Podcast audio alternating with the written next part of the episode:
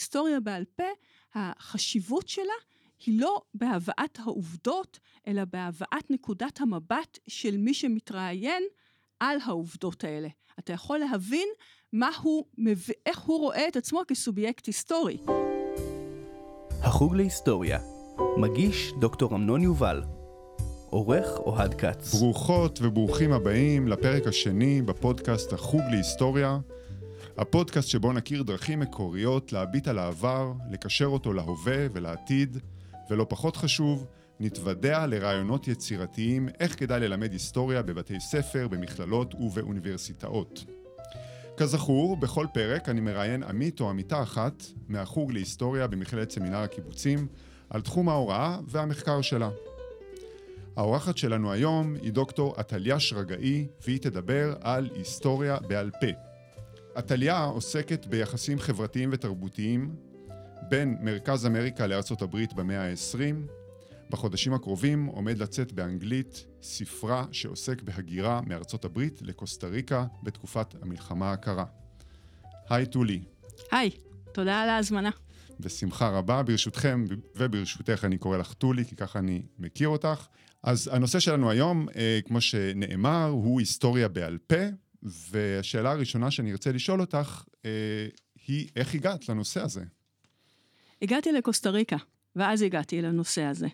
אה, טיילתי בקוסטה ריקה, בתחילת שנות האלפיים, והייתי בהלם ממספר אזרחי ארצות הברית שיש שם, מכמה כמה הרבה אזרחים של ארה"ב. אני אהיה קצת מסורבלת, כי אני לא רוצה להגיד אמריקאים שמתייחס לכלל תושבי היבשת, אה, כדי לתאר את אזרחי ארה"ב, אה, וכמה הם מעורבים בחיי המדינה, ובעיקר אה, עד כמה הם נמצאים בחופים שלה, זאת אומרת, שם התארחתי, איתם דיברתי, ובעיקר, והרבה אנשים שהגיעו לשם לפני הרבה מאוד שנים, בשנות ה-60, בשנות ה-70, וזה נורא נורא עניין אותי, ונורא רציתי לדבר איתם, ונורא רציתי להבין איך הם רואים את עצמם, ואיך הם, הם תופסים את עצמם בסכמה הגדולה של יחסים בין אמריקאים, זאת אומרת, בין ארצות הברית לבין מרכז אמריקה. ילידי ארצות הברית שהגיעו והתיישבו בקוסטה ריקה באיזשהו שלב בחייהם. כן, אה, הם עשו את זה, מי שעניין אותי בעיקר היו אנשים שהגיעו בשנות ה-60, בשנות ה-70, ex-hippies, counter culture, וידעתי שאין לי שום דרך ללמוד עליהם. אלא אם כן אני אדבר איתם, כי אף אחד לא חקר אותם, אף אחד לא ראה בהם אה, אוכלוסייה שראויה למחקר היסטורי, הם נחשבו לגרינגוס עשירים ונצלניים, ומאוד רציתי להבין בעיקר, לא רציתי לשפוט, כן גרינגוס, לא, כן נצלניים, לא נצלניים, מאוד רציתי להבין איך הם תופסים את עצמם כסובייקטים היסטוריים בסיפור הגדול של אה, יחסים בין אמריקנים. אוקיי, okay, אז אולי עוד מעט בהמשך המפגש שלנו ת, תספרי עוד, עוד על קוסטה ריקה ומה שמצאת שם, אה, אבל בשלב הזה אה, אני חושב אה, שהשאלה שחשוב לי ולמאזינות ומאזינים לדעת זה קודם כל, מה זה בכלל הדבר הזה שנקרא היסטוריה בעל פה? היסטוריה בעל פה זה שיטת מחקר היסטורית שמעצם שמה ברור שיש בה שני אה, רכיבים עיקריים.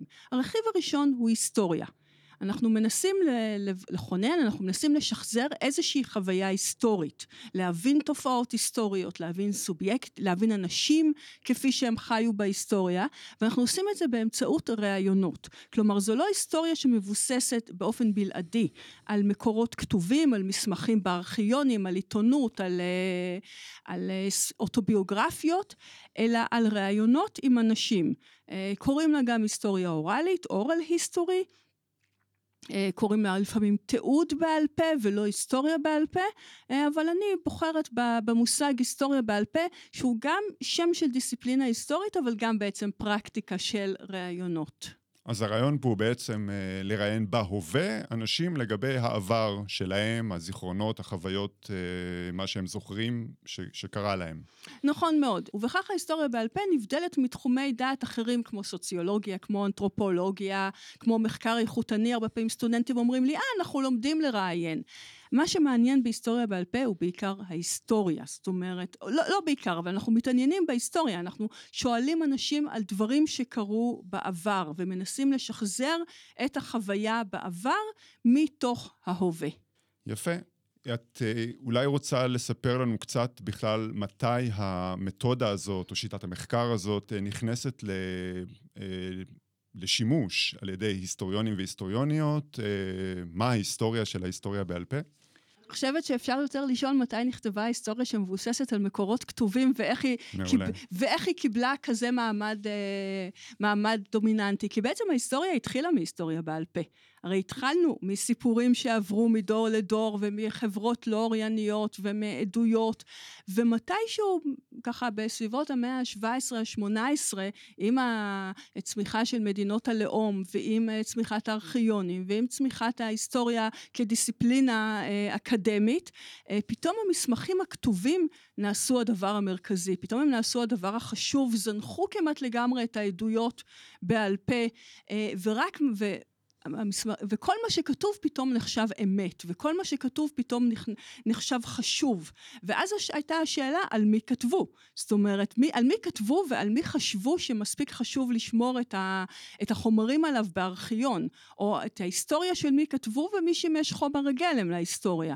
זאת אומרת, כתבו על המעמדות הגבוהים, חומר הגלם להיסטוריה היו המעמדות הנמוכים שהופיעו בצנזוסים בתור כך וכך עיקרים, כך וכך סוחרים.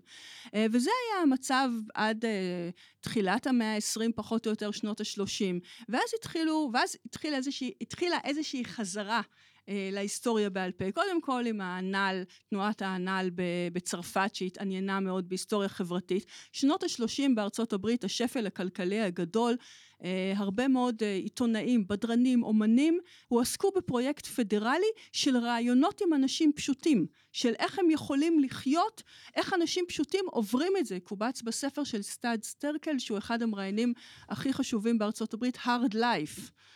אני רואה שאת... אני עוצר אותך רגע כן. רק כדי לשאול, אה, אבל מה, מה קורה בגלל, בשנות ה-20-30 שפתאום רוצים לדעת את נקודת המבט של אנשים אה, מן השורה, מה שנקרא, או אנשים ממעמד נמוך?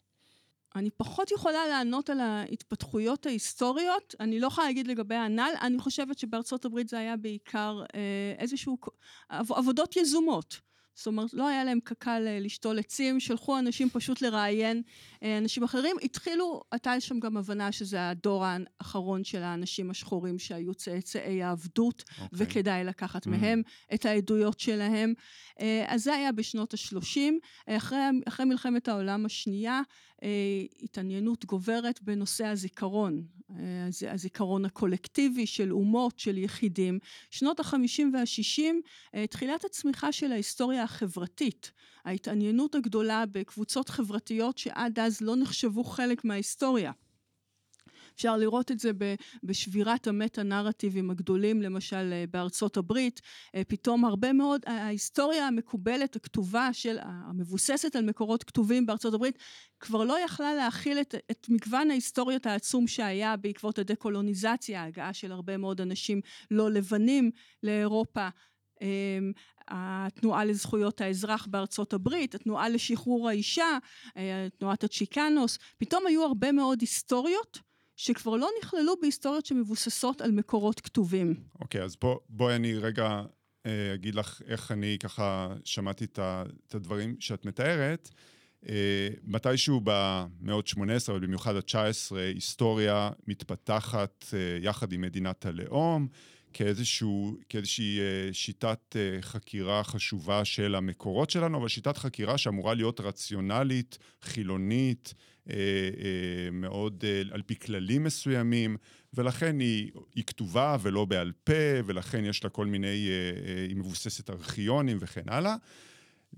במהלך המאה ה-20 הדבר הזה לאט לאט מתערער, והוא מתערער ביחד עם ההתערערות של נגיד מושג כמו מושג הקדמה. או איזשהו סיפור אה, על, על הליכה קדימה והתפתחות, כי אה, המאה ה-20 היא מאה מאוד אה, קשה ואכזרית, בין אם זה קשור לשפל הגדול ובין אם זה קשור למלחמות העולם, ובין אם זה קשור לעובדה שיותר יש הגירה ויותר ויותר אנשים מסוגים שונים ככה חיים אחד עם השני, ואז צריכים להתחיל לחשוב או באופן טבעי מתחילים לפתח שיטות חקירה ושיטות מחשבה אחרות ולכלול עוד קבוצות בתוך הסיפור הגדול של ההיסטוריה. אני מסכימה עם רוב מה שאמרת, זה נכון שמתחילים לכלול אה, קבוצות שלפני כן לא נחשבו כראויות למחקר היסטורי, אנשים לא לבנים, מעמדות נמוכים, נשים, אמ, ילידים, אבל אני חושבת שעדיין באמצע המאה ה-20 אה, עדיין רעיון הקדמה מאוד שלט בתפיסה הפוזיטיביסטית של, של אפשר להתקדם הלאה, זאת אומרת אה, היסטוריונים מרקסיסטים בשנות ה-60 בארצות, ה-60 וה-70 בשנות ה-60 בארצות הברית, פול תומפסון למשל, כתב את הספר The Voice of the Past ב-1978 ויש שם טענה שהיא ממש נוגעת ללב בתמימות שלה, הוא אומר אם אנחנו נכליל את האנשים האלה בהיסטוריה, אנחנו, זאת אומרת, אם אנחנו נצליח לשנות את הכתיבה ההיסטורית, נצליח לשנות את המציאות. על ידי הכללת האנשים האלה בהיסטוריה, ההיסטוריה נעשית יותר דמוקרטית. כאילו אם לפני כן בפני בית המשפט של ההיסטוריה עמדו רק המעמדות הגבוהים, רק הגברים הלבנים, עכשיו כולם יכולים להישמע בפני ההיסטוריה, ולכן ההיסטוריה נעשית יותר דמוקרטית. זאת אומרת, זו איזושהי תפיסה שההיסטוריה בעל פה וההיסטוריה הציבורית וההיסטוריה החברתית יכולות לשנות את המציאות. ואני חושבת שאנחנו, קודם כל זה הוביל למה שהיסטוריונית אה, איטלקית ידועה, לואיסה פסריני, אה, אמרה, יש להיזהר מזה שההיסטוריה בעל פה לא תהפוך לגטו של מדוכאים. ומצד שני, אני חושבת שאנחנו כבר יודעים היום, 50 שנה אחר כך, שגם אם נראיין את כל הילידים ואת כל הפועלים ואת כל הנשים, זה לא בהכרח ישנה את... אה, את מהלך ההיסטוריה, אבל אולי זה באמת יהפוך אותה ליותר דמוקרטית וליותר פלורליסטית, כשאנחנו יכולים לשמוע את הקול של אנשים שלא שמעו אותם לפני כן. אוקיי, okay, אז, אז זה מבחינתך השלב הראשון בהתפתחות של השיטת אה, חקירה הזאת בעידן שלנו, כלומר בעשרות שנים האחרונות, נכון? אה, שנות ה-60, היסטוריה חברתית, השפעה חזקה של מרקסיזם, רצון להגיע ל... אה, לקבוצות אה, מוחלשות, אה, מה שנקרא היום. אבל את אומרת, זה כשלעצמו עדיין לא בגדר מהפכה. מה השלב הבא? אתה צודק, זאת לא מהפכה, כי בעצם מה שהם אמרו, זו תוספת. זאת אומרת, ניקח את ההיסטוריות של האוכלוסיות שלה, שלא נכללו עד עכשיו בהיסטוריה, ונוסיף אותם להיסטוריה. אבל בעצם אנחנו עוסקים באותם, למרות שגם אנחנו מוסיפים פה נושאים, כלומר היסטוריה בעל פה, אז אתה עוסק גם בנושאים שלא נחשבו ראויים להיסטוריה מבוססת על מקורות כתובים, או שלא היו מקורות, היסטוריה של משפחה, היסטוריה של רגשות, מיניות, דברים אחרים. אבל אני חושבת שההיסטוריה, שהמהפכה הגדולה בהיסטוריה בעל פה, ומה. שהופך אותה לכל כך מרתקת, אה, התרחשה יותר בשנות ה-80 וה-90, בזכותו של איש נחמד בצורה בלתי רגילה, אלסנדרו פורטלי, שהוא בכלל לא היסטוריון. אה, הוא אה, חוקר של אה, ספרות ופולקלור אה, מאיטליה, והוא התעניין באיך אנשים מדברים. הוא רצה לדעת איך אנשים מדברים. אה, אני פעם פגשתי אותו באיזה כנס, והוא באמת, אם הוא היה שואל אותי, הייתי מספרת לו דברים שלא סיפרתי לאף אחד אחר. הוא באמת, ידע מדוב... לדובב, כן. מדובב נפלא. והוא אמר, מה שמשנה בהיסטוריה, או מה שחשוב בהיסטוריה בעל פה, מה ששונה בהיסטוריה בעל פה, זה לא התוכן שלה. אם, אם כל מה ששונה בהיסטוריה בעל פה זה התוכן, זאת אומרת שאנחנו מדברים עם uh, עיקר ולא עם אציל, אז לא, לא לשם כך נתכנסנו. הוא אומר, מה שמשנה בהיסטוריה בעל פה, כן. זה הצורה שלה. זה שהיא מבוססת, זה נשמע קצת תיאוטולוגי, היא מבוססת על אוראליות, היא מבוססת על דיבור, ודיבור הוא שונה לגמרי מכתיבה. ואז דיבור מוסיף לך כמו סאונד לת, לתמונה או כמו סאונד לטקסט, הוא מוסיף לך אינטונציות, הוא מוסיף לך שפת גוף, הוא מוסיף לך שתיקה, הוא מוסיף לך את כל הדברים שאתה לא יכול, עם כל הקריאה נגד השורות והמפנה הלשוני, להבין מטקסט. אוקיי, okay, אז בואי תסבירי, אבל למה זה כל כך משמעותי? למה זה מוסיף מימד נוסף ביחס להיסטוריה שמבוססת על מקורות כתובים?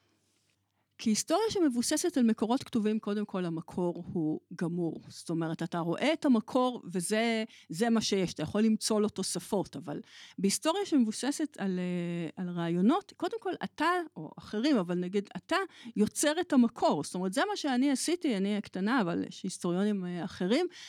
זה מה שעשיתי בקוסטה ריקה, כלומר, יצרתי 60-70 מקורות היסטוריים חדשים שלא היו לפני כן. זאת אומרת, אני אומרת, אלה האנשים האלה, אני רואה בהם מקורות היסטוריים חשובים, למרות שפורטלי תמיד אומר לנו, אנחנו לא מראיינים מקורות, אנחנו משוחחים עם אנשים, אבל אתה יכול להבין הרבה יותר בהיסטוריה בעל פה. קודם כל אתה רואה את היווצרות המקור ההיסטורי. אתה רואה את התהליכים שבו הוא נוצר, אתה רואה את ההשמטות, אתה רואה את השתיקות, אתה רואה את הסתירות. אתה יכול לדבר איתו, תחשוב איזה דבר מדהים זה. זאת אומרת, תחשוב שהיית יכול לראיין מסמך ולהגיד לו, למה זה כתוב ולמה זה לא כתוב ולמה זה לא כתוב, אבל זה מה שאתה עושה עם אנשים. אתה אומר לו, אתה יכול לספר לי את זה עוד פעם? רגע, לא הבנתי. למה אתה מתכוון? למה... ואתה יכול לראות מה הוא לא מספר לך, והוא אומר, מאוד יפה, הוא אומר בריאיון, מקור אוראלי כופה את הסובייקטיביות שלו על השומע. אוקיי, okay, אז שנייה אני עוצר אותך עם הסובייקטיביות, ואני כן אה, רוצה רגע לחדד, נראה לי משהו חשוב שאמרת. וזה שלחוקר או החוקרת אה, בהיסטוריה בעל פה בעצם יש גם אה, השפעה על היווצרות המקור, כן? זה בעצם מה שאת אומרת כאן, בניגוד למשהו שאני מוציא מהארכיון שנכתב לפני 80 שנה, ואני יכול לפרש אותו ככה, אני יכול לפרש אותו אולי אחרת, אבל אין לי שום השפעה על מה הוא, על מה הוא יספר לי מעבר למה שנמצא שם. פה החוקרת אה, נמצאת במצב שבו היא יכולה לדובב את מי שמולה. אה, היא יכולה לשאול אותו שאלות שהוא לא חשב עליהן אולי, אה, ולהוציא ממנו דברים שחשובים לה באמת. אז זה כמו, קצת כמו ה... אה, עם מי היית, עם איזה דמות היסטורית היית אוכל ארוחת ערב, אז זה קצת משהו בסגנון הזה. הזדמנות לגלות דברים שלא מגלים במחקר, הכתוב, בטקסטים הכתובים.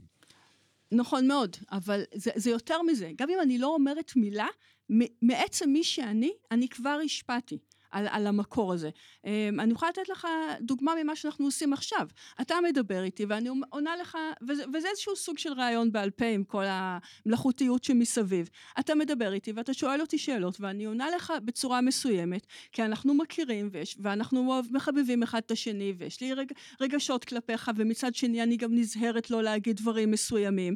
ואם היה יושב פה מראיין אחר, הייתי עושה פה פרפורמנס אחר לגמרי. זאת אומרת, ראיון בעל פה הוא סוג של פרפורמנס.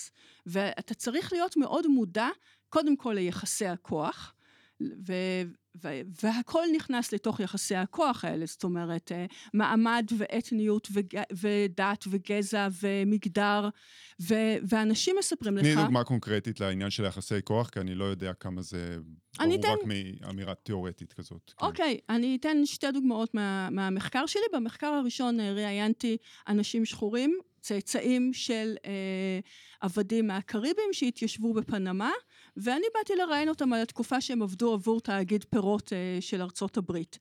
אה, ואני הרגשתי, באמת, הייתי מסטרנטית, מאוד ענייה, מאוד אה, יחסית צעירה, ואמרתי, מה, אני באה לאנשים מבוססים, מיושבים, ו- ואני הכי קטנה ומסכנה לעומתם, והם עושים לי טובה.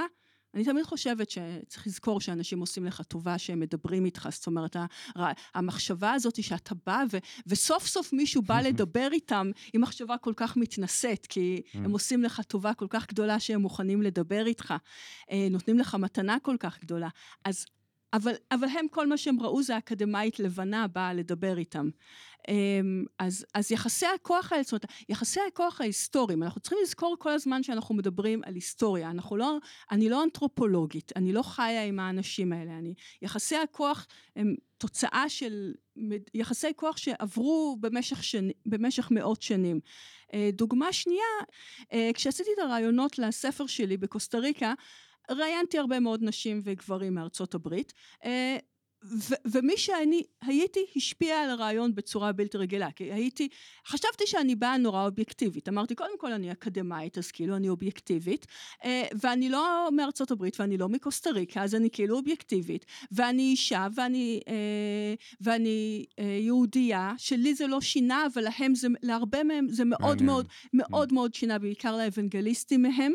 אמ, ואני אימא, והייתי אז בהיריון מאוד מתקדם, אז בגלל זה שמעתי המון המון סיפורים על פוריות ועל פרקטיקות אה, של רפואה, שבטח לא הייתי שומעת אם לא הייתי בהיריון, ומצד שני, אני רק יכולה לחשוב מה לא שמעתי בגלל כל הדברים האלה, בגלל שאני אישה לבנה ישראלית יהודייה אימא בהיריון.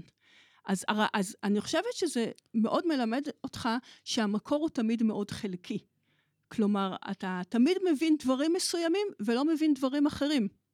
אוקיי, okay, אז זה בעצם אה, אומר לנו שגם ראיון בהיסטוריה בעל פה הוא תמיד חד פעמי, הוא, אתה לא עובר פעמיים באותו ראיון, אה, בפרפרזה על האמירה הידועה.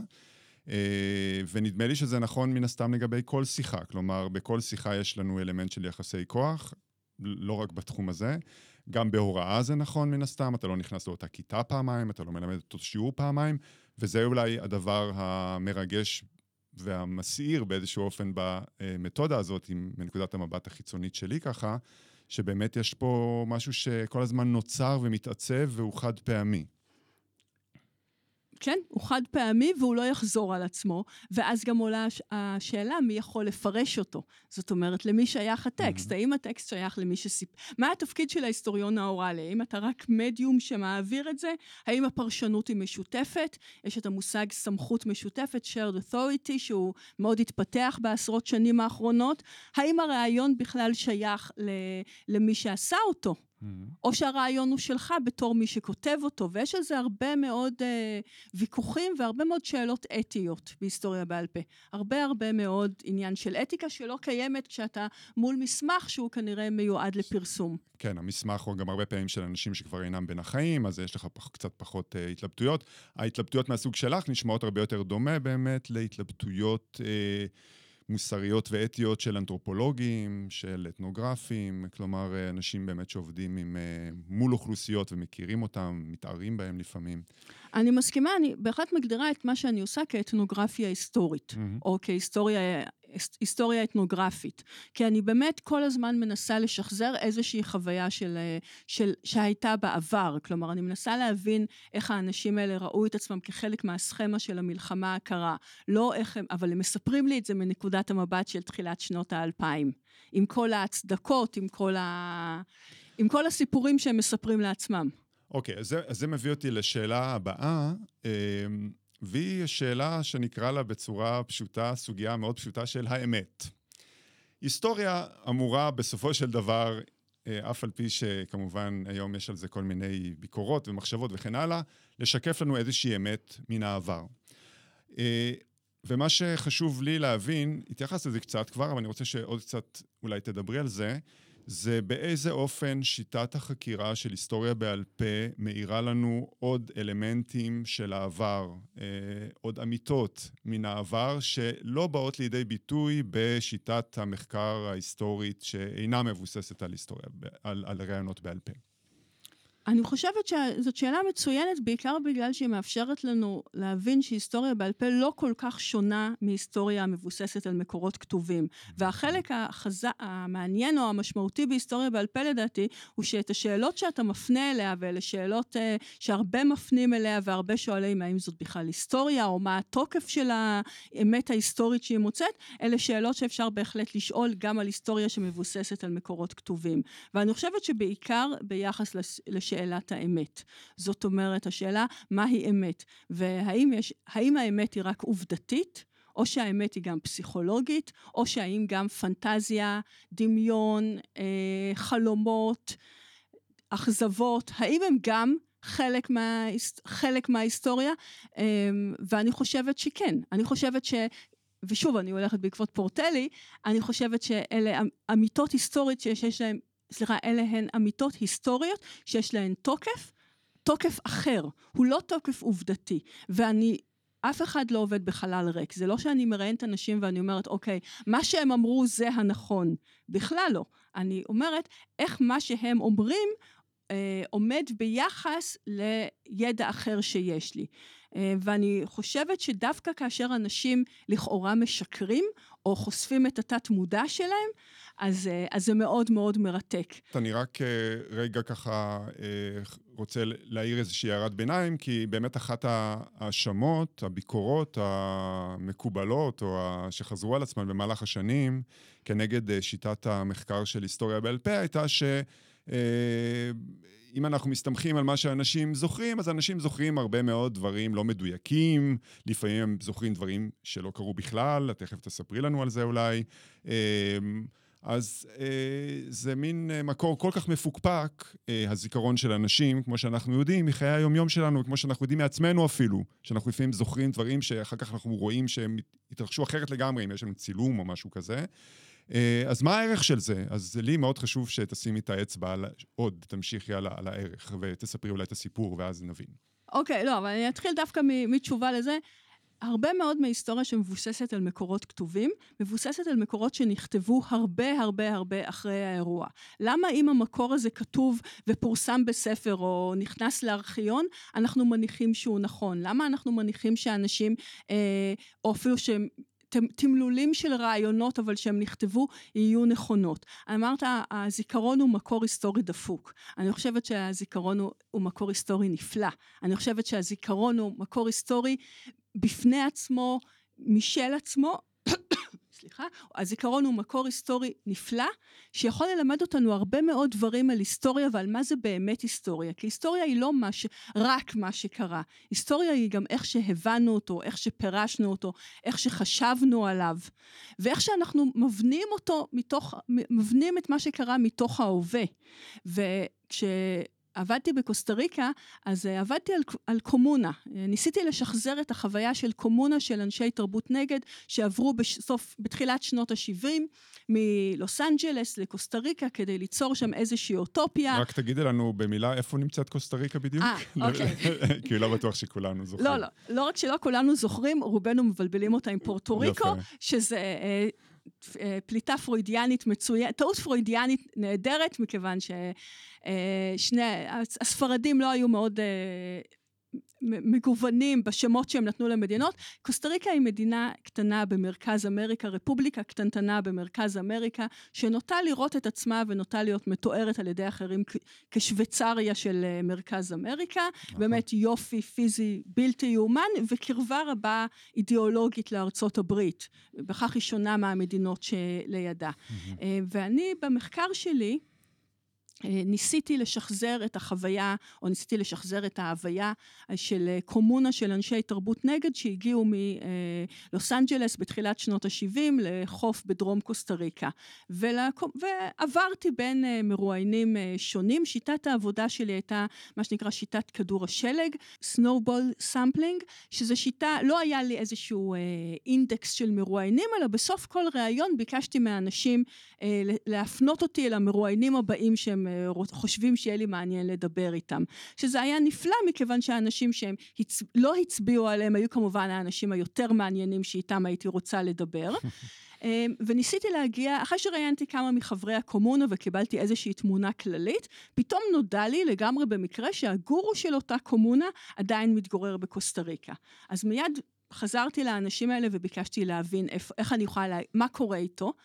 אף אחד מהם לא סיפר לי, אני, למרות שהם ידעו איפה הוא, הם לא רצו לספר לי, אבל מה שהם סיפרו לי, השקרים במרכאות, או השקרים שמה שהיסטוריונים מסורתיים היו אומרים, היו, מה, היו אמת בפני עצמה. זאת אומרת, הם אמרו, הוא חזר לארצות הברית, הוא מת, הוא פדופיל, הוא בכלא, הוא, הוא, עזב, את, הוא, הוא עזב את העולם הרוחני. כי הם השליכו עליו הרבה מאוד פנטזיות, כעסים, דברים שלהם, ולכן, ואני רואה את זה כעובדה היסטורית. כן, אז אה, אוקיי, שיפור ממש אה, מאיר עיניים.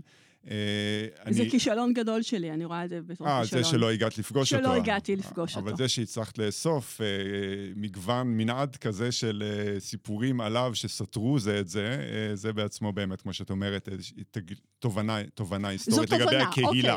לגבי הקהילה. כן. אני מאוד מסכימה עם מה שאתה מגדיר כתובנה ולא כעובדה.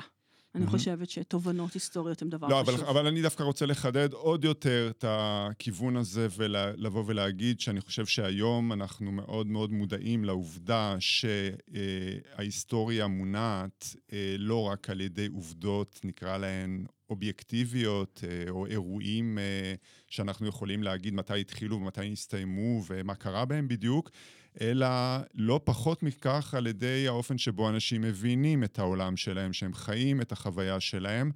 ודי אם נחשוב בהקשר הזה על תיאוריות קונספירציה ש... ש... שרווחות היום, לצורך העניין, אם uh, מספיק אנשים uh, מאמינים שדונלד טראמפ uh, ניצח בבחירות ב-2020, uh, 2019, uh, ו... והניצחון הזה נגזל סליחה, ממנו. סליחה, זה היה 2020, כן. אה, והניצחון הזה נגזל ממנו שלא בצדק, ובגלל זה הם יוצאים ועולים על הקפיטול.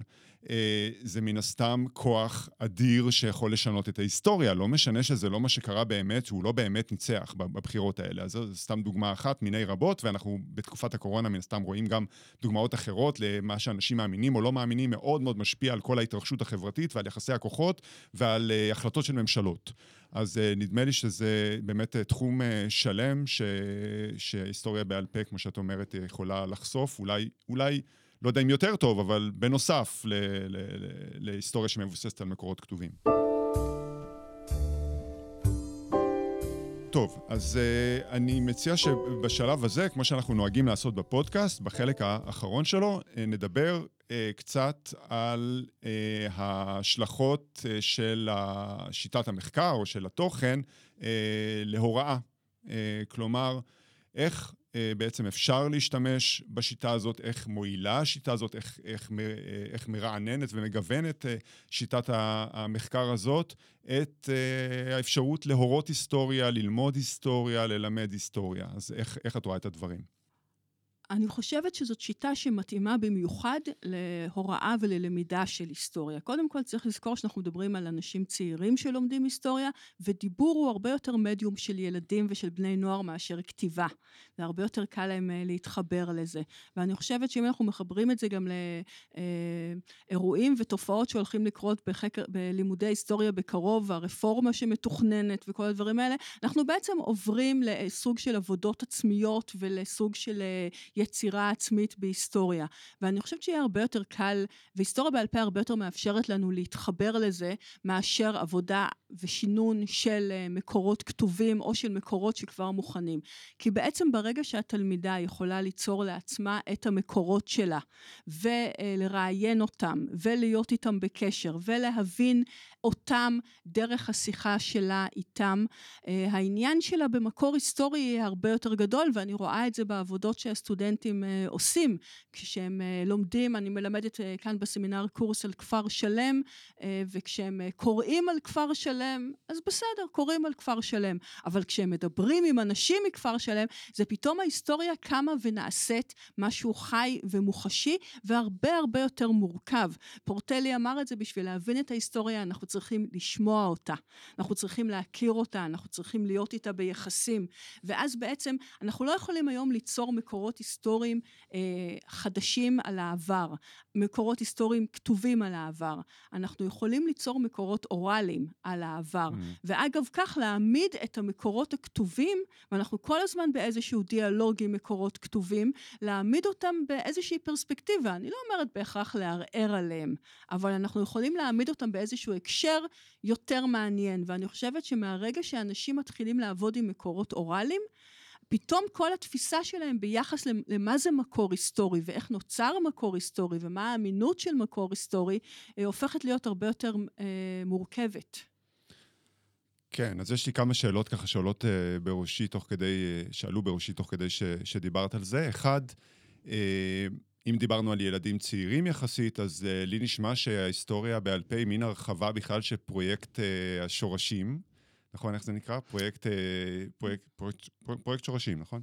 Uh, אז השאלה היא, שמעניינת אותי בין היתר, זה האם את נותנת לסטודנטיות וסטודנטים שלך לעשות עבודות שעוסקות נגיד במשפחה שלהם, או שאת מבקשת מהם, את מגדירה את הנושא והם הולכים ומוצאים אינפורמנטים, אה, כלומר מרואיינים, אה, מרואיינות ש, שקשורים לנושא הזה? איך, איך זה עובד בפועל? היסטוריה בעל פה בתוך המשפחה זה דבר נורא נורא מרתק. זה היסטוריה בעל פה עם אנשים שאנחנו אמורים להכיר אותם הכי טוב, ועם זאת לפעמים אנחנו לא מעיזים אה, לשאול אותם שאלות, או, או מפחדים לשאול אותם שאלות. לפעמים אני uh, נותנת לסטודנטים, אני, אני מלמדת קורסים בהיסטוריה בעל פה בסמינר, ובשנים הראשונות הסטודנטים באמת uh, בחרו עם מי הם רוצים לדבר, והם ברובם דיברו עם בני משפחה. אה, אני רוצה לחשוב שלא רק בגלל שזה היה הכי זמין, אלא גם בגלל שזה עניין אותם. אבל היסטוריה בעל פה בתוך המשפחה היא תת ז'אנר שיש לו הרבה חוקים והגדרות משלו. אני חושבת שזה דווקא נעשה יותר מעניין כשאתה מדבר עם מישהו שהוא זר לך, mm-hmm. ואתה מדבר איתו על איזשהו נושא, ואז אתה צריך למצוא את הקשר שלך אל הנושא ואת הקשר שלך אה, אל האדם. אבל זה לא קטגורי. אה, לגבי פרויקט שורשים, אני לא מורה בבתי ספר בחטיבות כמובן. ביניים. אני חושבת שאם אפשר להגיד בעדינות, הגישה היא מעט פוזיטיביסטית. זאת אומרת, הגישה היא מעט, נשמע מה סבתא עשתה, נשמע מה סבא עשה, נביא תמונות. ואני, מה שההיסטוריה בעל פה מנסה לעשות זה דווקא לערער על הפוזיטיביזם, לערער על העובדות, יותר לדבר על זיכרון, יותר לדבר על איך סבתא אה, זוכרת את מה, ש... את מה שהיא עשתה. איך בשלוש שיחות שונות היא מתארת דברים שונים. איך היא מתארת משהו שונה לי בתור הנכדה שלה, והיא תתאר משהו שונה ל... אה, לאבא שלי, והיא תתאר משהו שונה לחברה שלה, ומה הגרסאות השונות האלה אומרות לנו, גם על סבתא שלי, אבל יותר על ההיסטוריה. אז כמו בכל היסטוריה, נדמה לי, מה שאת אומרת בעצם פה זה שמה שחשוב זה מה מעניין אותנו כחוקרים וחוקרות, כלומר, איזה שאלות אנחנו שואלים. אם אנחנו נשאל את השאלה במה סבתא עבדה, עם מי התחתנה, מתי היא עלתה לארץ וכן הלאה, זה התשובות שנקבל מן הסתם, ברעיון uh, כזה של uh, היסטוריה בעל פה. ואם נשאל את עצמנו איך היא מספרת את הסיפור שאנחנו יכולים לנסות אולי לאמת ולבדוק אותו במקורות אחרים שאנחנו מכירים, ולהשוות בין הסיפור שלה לסיפור של סבא, ובין הסיפור שלהם לסיפור של עוד מישהו שאנחנו מכירים על אותו אירוע, אז אנחנו כבר שואלים שאלה אחרת לגמרי, וזה בעצם איך בני אדם מבנים את הזיכרון שלהם, את ההבנה שלהם, את ה, אה, את ה, איך, הם, איך, הם, אה, איך הם אה, הפנימו ואיך הם עיצבו לעצמם את חוויית החיים שלהם, וזאת שאלה אחרת לגמרי. אה, וזה מוביל אותי לעוד איזושהי מחשבה אה, שעולה לי בעצם בכל, אה, לכל אורך המפגש הזה שלנו, והוא שבלב החקירה של ההיסטוריה בעל פה עומד המושג נרטיב, שאולי הזכרת אותו, הזכרנו אותו כבר, כבר קודם, אבל אני חושב שזה מחדד בצורה מיוחדת את העובדה שבני אדם, הומו ספיאנס, הם קודם כל מספרי סיפורים. כלומר, עוד לפ... כולל כמובן היסטוריונים, כולל, אבל בכלל, במדעי הרוח, ובכלל אנחנו עוסקים בשאלה הזאת, איך בני אדם מספרים את הסיפורים, מה המשמעות של הסיפורים האלה, אה, מה הם אומרים לנו על, על מי שמספר, מה הם אומרים לנו על, על הדבר שהם מספרים עליו, כל הדברים האלה. אה, שנגיד לדעת אה, בספר המצליח מאוד של יובל נוח הררי, זה, זה, זה לב הטיעון, בני אדם כמספרי סיפורים.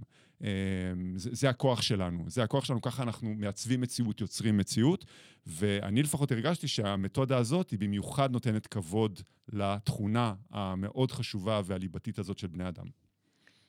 נכון, ואני, נכון, זה, זה מתודה של, של מספרי סיפורים. זה אנחנו, אנחנו שומעים את הסיפורים, אה, לפעמים, הרבה פעמים של אנשים מבוגרים, שהם מספרים לעצמם את סיפור החיים, הם מספרים לך, אבל הם מספרים לעצמם את סיפור החיים שלהם, והם עושים איזושהי אינטגרציה, והם מספרים אותו מתוך ההווה, אה, אל העבר, הם עושים אה, אידיאליזציה של העבר, הם עושים אידיאליזציה של עצמם, הם עושים, הם נותנים הרבה מאוד הצדקות, אבל באותה מידה אתה גם לומד על עצמך הרבה מאוד כהיסטוריון וכבן אדם, מכיוון שהנרטיבים מתנגשים, ואני רוצה לחזור לנושא הסבתות ולתת דוגמה אה, ממחקר נפלא של קתרין בורלנד, שהיא היסטוריונית פמיני, אחת מחלוצות הפמיניזם בארצות הברית, והיא ראיינה את סבתא שלה, וסבתא שלה סיפרה לה סיפור קסום על איזשהו אירוע שקרה בה אה, במרוצי סוסים, ואיך היא עמדה מול, מול פטריארכיה גברית, ו, והימרה בעצמה על סוסים, וסבתא שלה הייתה מאוד פורצת דרך.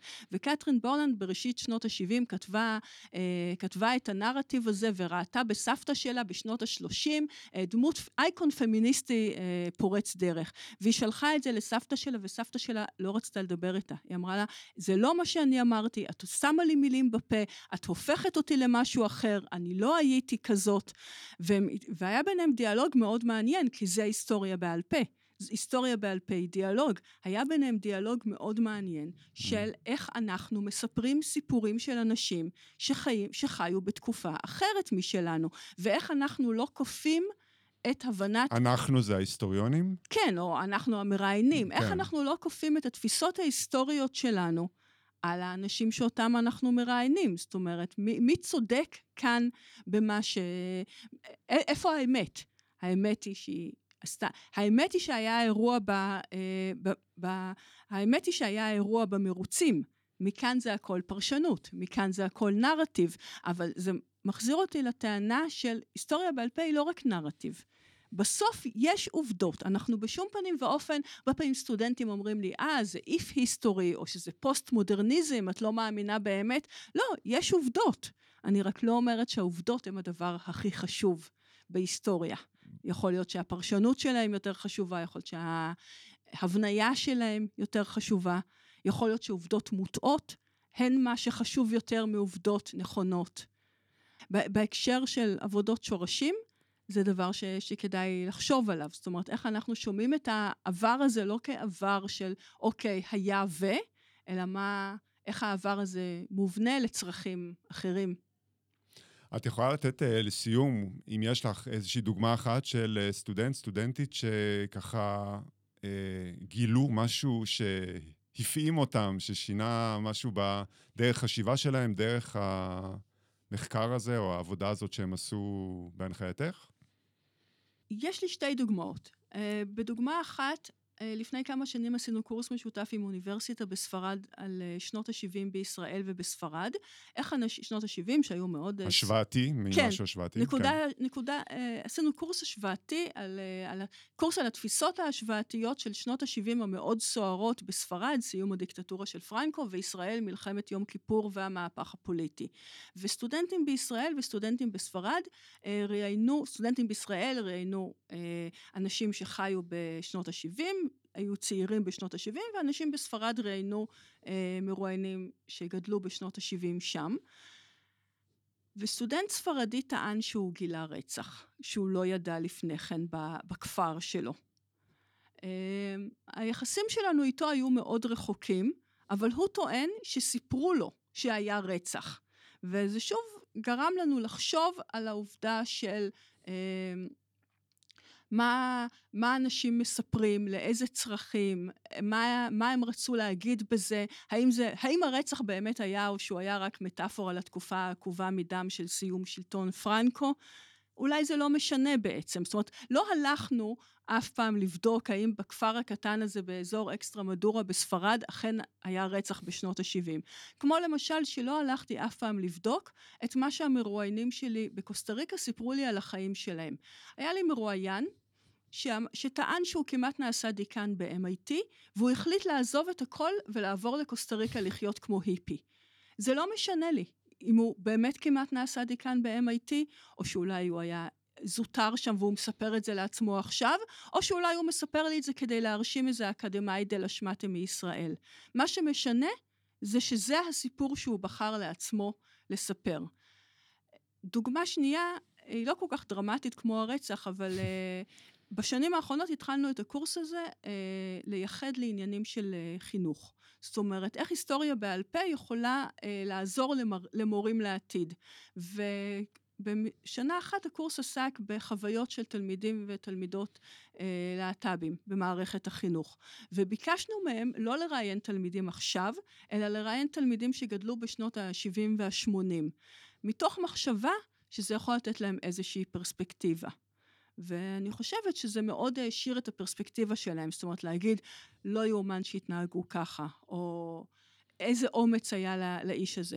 והם באמת יצרו לעצמם מקורות היסטוריים שאם הם לא היו פונים אליהם, הם לא היו מקורות היסטוריים. ומן הסתם, מרגע שזה, הם גילו את הדבר הזה ברעיונות, הם גם יכלו לחזור למקורות uh, אחרים, uh, כתובים, חוקים, uh, כל מיני דברים שיכלו להשלים להם את, ה, את, ה, את, התמונת עולם של מה שהיה אז, כי אם אני מבין ממך נכון, זאת בסוף המטרה. זאת אומרת, המטרה היא לא רק, אך ורק לעשות היסטוריה בעל פה, אלא לעשות איזושהי, איזושהי אינטראקציה בין היסטוריה בעל פה לבין מקורות כתובים מכל מיני סוגים, כדי להגיע ל, להבנה מלאה יותר של, של דברים. לגמרי, מה שעשינו עם המקורות האלה, לקחנו את העדויות ההיסטוריות והשווינו אותם לדוחות של איגי מהשנים האחרונות, mm. של איגי, ארגון הנוער הגאה. כן. מתוך מחשבה שאפשר יהיה להבין אה, מהלך היסטורי, התקדמות היסטורית, תפיסה היסטורית. אה, זה אף פעם לא נשאר רק ב"הוא אמר, היא אמרה". אם זה נשאר, אולי זה בעצם החידוד שלי על עבודות שורשים. אם זה נשאר ב"הוא אמר, היא אמרה", זה לא משהו מעניין. אנחנו צריכים לקחת את הביקורת, את הביקורתיות הרבה שיש בהיסטוריה, ולהכיל אותה על רעיונות של אנשים. זה בעצם המהות של היסטוריה בעל פה בעיניי. לבחינה ביקורתית של הבניה של זיכרון. תודה רבה, אה, דוקטור עתליה שרגאי, שהיית איתנו וחלקת איתנו את התובנות המאוד מעניינות האלה. אה, אז תודה. תודה רבה לך. נכון שזה כיף לראיין? אה, זה גם כיף וגם מלחיץ בו בזמן, אז כן, גם מהבחינה הזאת יש איזושהי אנלוגיה בין מה שאת מספרת עליו לבין מה שעשינו פה, שלא חמקה ממני. ואני רוצה לפני סיום להודות גם לאוהד כץ, הטכנאי, המוזיקאי, המלווה שלנו, אה, שעושה את כל מה שצריך כדי שהדברים פה יעברו אה, היטב, ולדוקטור מעיין מזור, ראש החוג, אה, שיזם את הפרויקט הזה של הפודקאסט. נתראה בפרק הבא. החוג להיסטוריה, פודקאסט בהפקת המרכז לחדשנות ועיצוב למידה, סמינר הקיבוצים. מגיש דוקטור אמנון יובל, עורך אוהד כץ.